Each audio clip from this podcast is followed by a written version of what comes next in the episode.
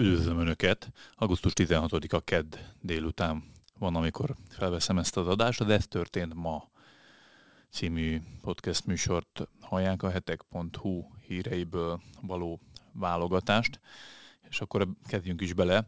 Engedjék meg, hogy beszámoljak a hétfői nap egyik nagy eredményéről, amit a hetek elért, erről külön podcast beszélgetést is hallgathatnak, a linkjét berakom a leírásba, illetve kommentbe. Lényegében annyi történt, hogy és ezt talán az előző adásban azért megpendítettünk, hogy egy spanyol zenekar antiszemita akciót hajtott végre a budapesti Sziget Fesztiválon, mégpedig úgy, hogy odaosontak izraeli fesztiválozóknak a sátrához, és a kifeszített zászlót obszcén és izrael ellenes feliratokkal összefirkálták.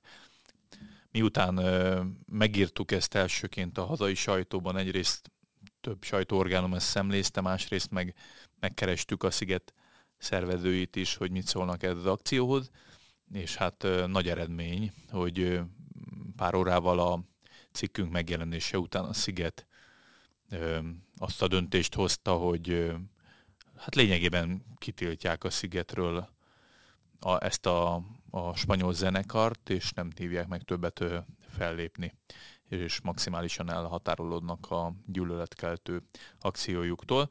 Tehát ez egy nagy siker. Magát az akcióról készült cikkünket, a Szigetnek a közleményét, ezt mind megtaláljátok a leírásban, és hogyha már maradjunk a Szigetnél, hogy mi minden történt. Ugye már véget ért a Sziget Fesztivál, bejelentések szerint 450 000 buliztak, hogy ez mennyire valós szám, azt nyilván mindenki döntse el maga. Mindenesetre az utolsó napokban történt például egy másik érdekes akció, ami nyilván nem antiszemita akció, de meglehetősen érdekes és politikai felhangú úgy szintén. Alina Pesh, ukrán rapper, a hétfő délutáni koncertje alatt, illetve majdnem lemondta a koncertjét, egyébként érdemes ezzel kezdeni, mert zavarta, hogy oroszok is felléphetnek a fesztiválon, mint előadók, tehát ott egy érdekes ilyen utózöngéje ennek a tiltsunk ki mindenhonnan minden oroszt trendnek, vagy hullámnak.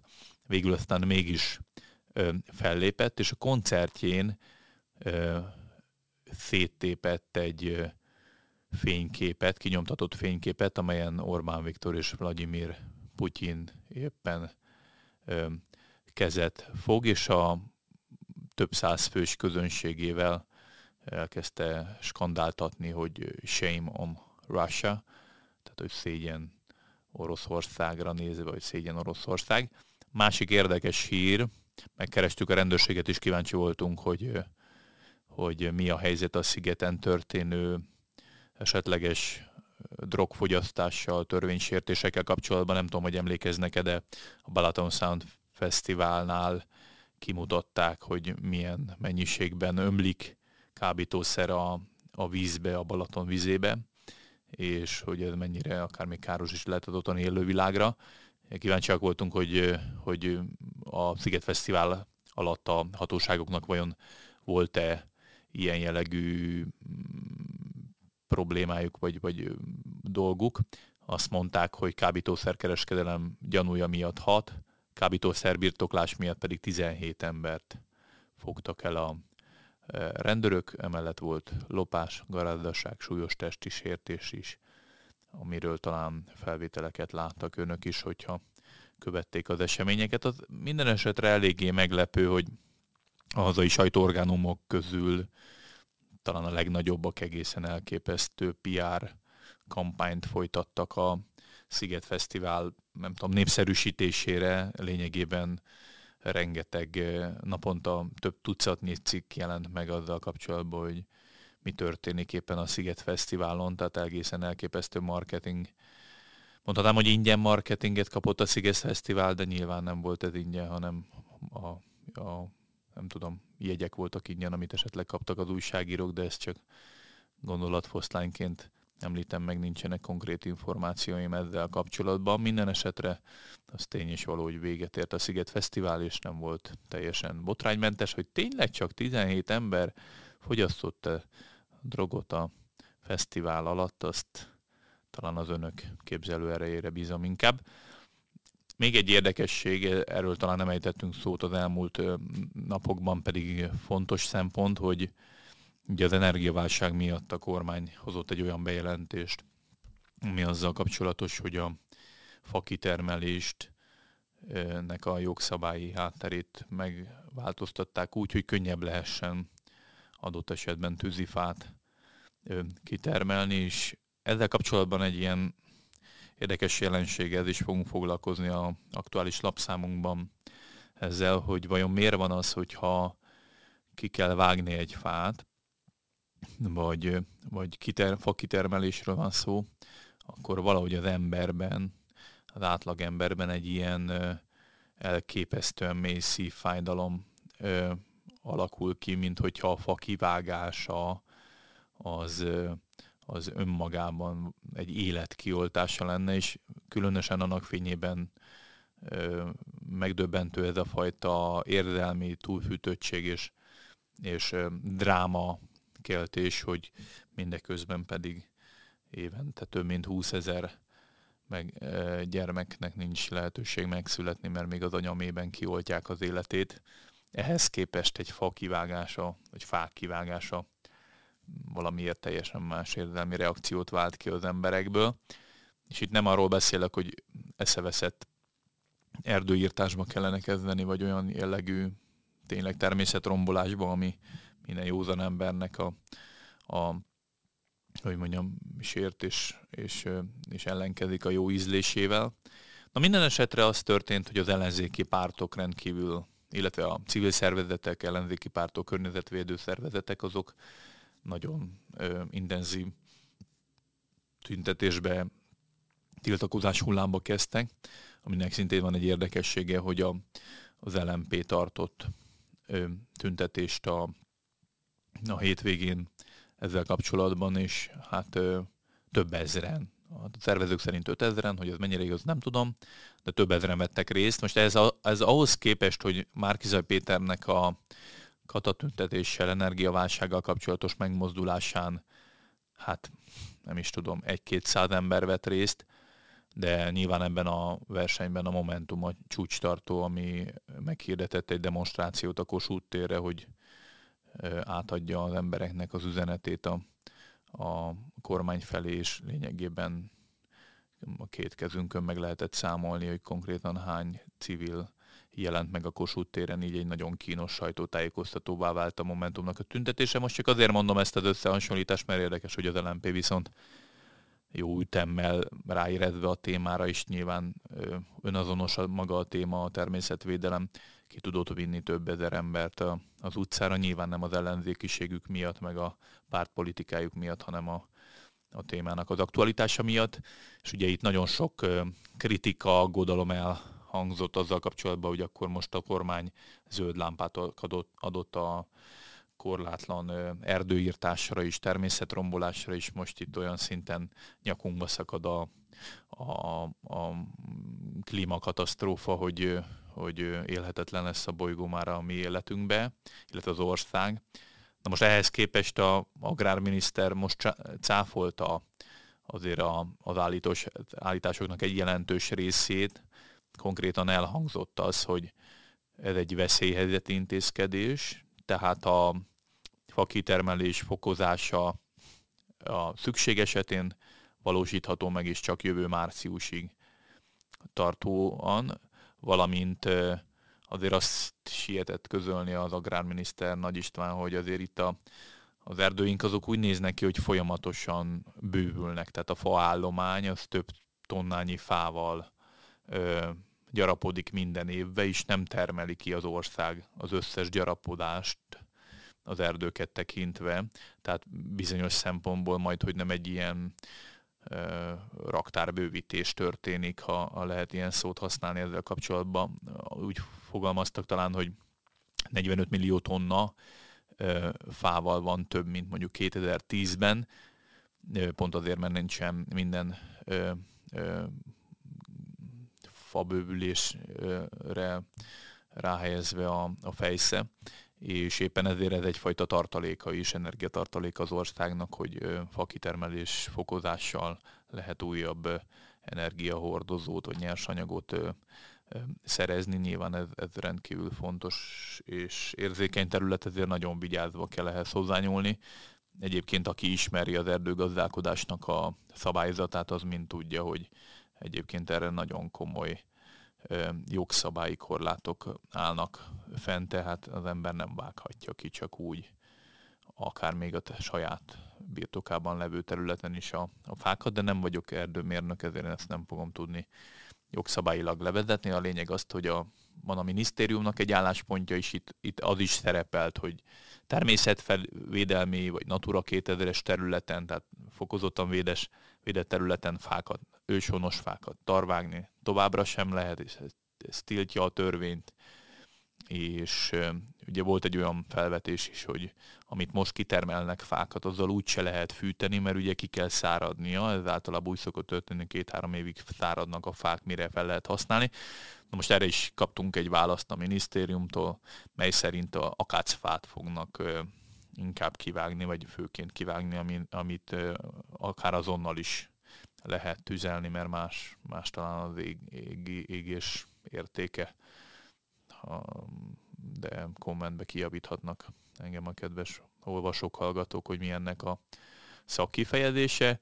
Az ellenzék egyébként reagált erre, tehát nem az van, hogy csak a kormányzati álláspontot olvasom itt föl, hanem az ellenzék is azt mondta, hogy a tiltakozásuk hatására sikerült meghátráltatni a kormányt, és ezért visszakozott kvázi a kormány, hogy most ez visszakozása is, hogy vajon az ellenzéknek tényleg van-e akkora ereje, hogy a kétharmados többség és a veszélyhelyzeti felhatalmazással a háta mögött vajon a kormány tényleg meghátrálna-e egy 5000-es LMP-s tüntetéstől a hétvégén, azért én ebben egy kicsit kételkedek, de hát az tény is való, hogy van egy társadalmi aggály és ellenérzés, és erre reagált az Agrárminisztérium és a döntéshozók. Született egy érdekes felmérés, a Matthias Corvinus Collegium és az ifjúsági, illetve az alájuk tartozó ifjúságkutató intézet 5 európai országban vizsgálta, hogy az embereknek mennyire fontos a vallás, a család és a politika, és nagyon érdekes egyébként, hogy a magyarok tekintetében a család az egészen top priority, nagyon, nagyon nagy, hogy mondjam, elsőbséget élvez, és rendkívül fontos az életünkbe.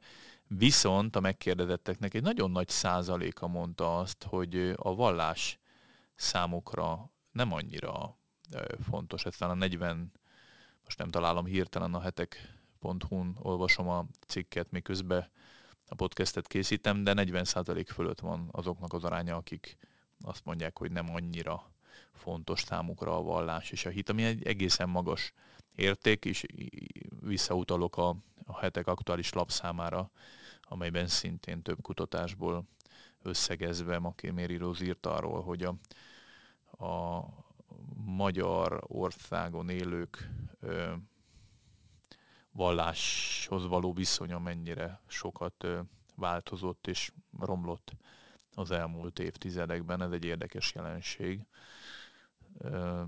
Szóval visszatérve egy picit az erdőgazdálkodásra, mert elfelejtettem említeni, de szintén, hogy mondjam, egy picit drámai hír, és rendkívül fontos erről is szót ejteni, hogy két közleményt is adtak ki a mai napon. Az egyiket az ELTE kutatói, akik egy ilyen prognózist készítettek, hogy vajon mi történhet abban az esetben, hogyha a mostani időjárási trendek folytatódnak, itt most az asszályra és a globális felmelegedésre gondolok, és vannak olyan kimutatások, mely szerint a Magyarországon a 70-es, 80-as évekhez képest már most 84%-ról 68%-ra csökkent a nedves területek aránya, most a júniusi adatokat vizsgálva, ami egy jelentős, nagyon jelentős romlás. Azt mondják, most ha kifejezéseket kellene használni, hogy ilyen sztyeppés lesz a Magyarország látképe, az Alföldet, meg a Kisalföldet, Dunántúl északkeleti részét tekintve az ország, ami egy egész szomorú dolog.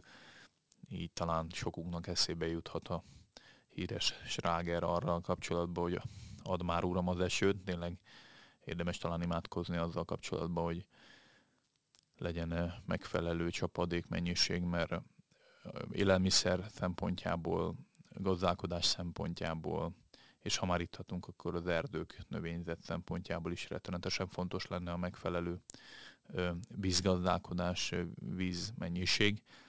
Az Országos Meteorológiai Szolgálat közleménye, csak hogy a másikat is említsem, ők elmondták, hogy az asszállyal kapcsolatban lényegében tragikus a helyzet, ezt őket idézem szó szerint. Tehát szomorú ez az egész dolog is, és érdemes tényleg fohászkodni, hogy ez változzon meg. De akkor két kicsit színesebb vagy érdekesebb másfajta hírt is hadd hozzak, hogy ne rettenetesen szomorú dologgal zárjuk a mostani műsort. Az egyik egy picit szomorú, de attól még színes, és olyannyira színes, hogy már szivárvány színű. Ugyanis a Netflixen fut egy olyan sorozat, gyermekeknek 7 éves kortól ajánlják, aminek az a címe a Jurassic World, a Krétakori tábor. A lényege az egésznek az, hogy gyerekek vetődnek partra egy dinoszauruszokkal teli szigeten, és ott zajlik mindenféle esemény, és az 5. évad 9. epizódjában eljutottunk oda, ahova el kell jutni a minden Netflixes mesefilmnek. Lényegében az, hogy két főhős gyermek szerelmet vall egymásnak, és leszbikus csókba torkollik ez a nagy ünnepélyes, nem tudom, katarzis, és a többi főhős pedig ünnepli ezt az egész jelenetet. Nos, ez Magyarországon elérhető magyar nyelven, vagy felirattal talán, és már 7 évesektől ajánlja a Netflix. Így nem véletlen, hogy az új szabályoknak megfelelően, meg a közízlésnek megfelelően sok feljelentés is érkezett, vagy bejelentés a Nemzeti Médiahatósághoz, ami pedig elindított egy vizsgálatot, erről szól a hetek.hu-nak a híre, a Mandin erre hivatkozva, hogy valamiért egyébként Hollandiában meg kell megtenni az értesítést abban az esetben, ha jogsérelem merül föl. Tehát, hogyha a magyar szabályokba ütközik, akkor ezt Hollandiába kell megtenni, mert a Netflix magyarországi, nem tudom, lányvállalata vagy ágazata Hollandiában van bejegyezve, hogy ez miért van, azt nyilván majd ők el tudnák mondani. És akkor a tényleg színes és tényleg könnyed és kellemes hír pedig a Münchenben zajló atlétikai Európa-bajnokságról van, hogy egy kis sportot is mondjunk. Nagyon érdekes, hogy Münchenben 50 évvel ezelőtt volt az a tragikus olimpia, amikor palesztin terroristák túlszulejtettek izraeli olimpikonokat, és többen közülük meg is haltak. Egy egészen elképesztő dráma történt azokban a napokban, 1972-ben, és most ismét Münchenben van egy sportesemény, és csak azért kötöttem össze ezt a kettőt, mert izraeli maratoni futók egészen jó eredményt értek el a maratoni futáson. Lényegében szinte végig vezették a versenyt, és az egyikük már szinte ünnepelve volt, hogy ő lesz az aranyérmes, amikor a hazai közönség elkezdte éltetni a második helyen futó, mindjárt mondom a nevét, csak pont ilyenkor nem kerül az ember elé, Murphy törvénye, Richard Ringer. Tehát Richard Ringer német futó volt, a nagy riválisa az élen futó izraeli Maru Teferinek, és a nagy bátorításra 42 kilométer végén olyan sprintbe kezdett, hogy szinte érthetetlenül lát az ember az előtt, hogy le tudta sprintelni, behozva a hátrányát az utolsó métereken. Maratoni futásban ez azért rettenetesen ritka, hogy az utolsó méteren ekkora rivalizálás menjen, akkor már el szokott dőlni azért a verseny. Hát itt nem dőlt el, hanem az utolsó métereken lényegében lesprintelte izraeli ellenfelét a német futó. Hát ilyen ez a sport, sosem szabad hátradőlni és feladni. De ha már itt tartunk, akkor akkor említsük meg a magyar résztvevőt is, Cseregáspár idei legjobb idejével a 36. lett ebben a 79 fős mezőnyben. Gratulálunk neki is, és természetesen a többi atlétának, aki szuper eredményeket ért el az atlétikai Európa-bajnokságon. Ennyi volt az Ez történt ma, a hetek.hu hírválogató válogatása, a műsora, a podcast műsora. A említett cikkeknek a linkjeit berakjuk a leírásban, és várjuk a kommentben az észrevételeket, hozzászólásokat, és bátorítunk mindenkit, hogy iratkozzanak föl a Hetek YouTube csatornája is, hogyha van lehetőségük és tehetik, akkor támogassák, kérünk a Hetek munkáját, hogy továbbra is be tudjunk számolni az igazságról kompromisszum nélkül. Minden jót kívánok Önöknek!